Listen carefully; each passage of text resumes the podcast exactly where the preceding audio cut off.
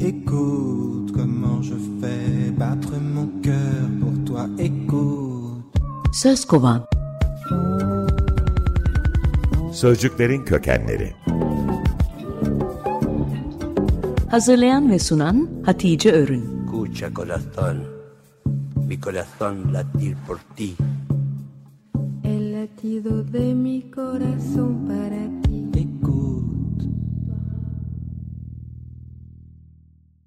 İsim şehir oynuyoruz, sözcükleri kovalıyoruz. F harfinin altında bitki kategorisinde fesleğeni seçtim. Fesleğen, bu bitkinin Yunanca ismi olan Fasilikon'un Türkçe söylenişi. Krala ait demek. Eski bir efsaneye göre Bizans İmparatoru Konstantin'in annesi Helena'ya rüyasında gerçek haçı havanın parfüm gibi koktuğu bir yerde bulacağı söylenmiş. Ve o da fesleğenle kaplı bir yerde bulmuş. Böylece o zamana kadar pagan olup Hristiyanlığı kabul eden ilk imparator olan oğlu yaprakları haç şeklinde olan bu bitkiyi Hristiyan geleneğine ithal edip her yıl mevsimin ilk fesleğenini altın bir orak ile keser olmuş. Eski efsaneden bol ne var diyeceksiniz. Hele konu fesleğen olunca. Ben İmparator Konstantin İstanbul'da gömülü olduğu için bu hikayeyi seçtim. Fesleğen gen merkezi Hindistan olan bir şifalı ot. Orada da kutsal kabul edilip Tanrı Vişnu'ya adanmış. Eski Mısır'da mumyalanma işleminde kullanılan bu ot, Antik Yunan'da aşk, Roma'da ise ölümle ilişkilendirilmiş. İngiliz şair John Keats, Isabella ya da Bir Saksı Fesleğen adlı hikaye tarzı şiirinde 14. yüzyıl İtalyan yazarı Boccaccio'nun Decameron adlı eserindeki bir hikayeden esinlenmiş. Hikayede Isabella öldürülen sevgilisi Lorenzo'nun kafasını bir fesleğen saksısına gömüyor.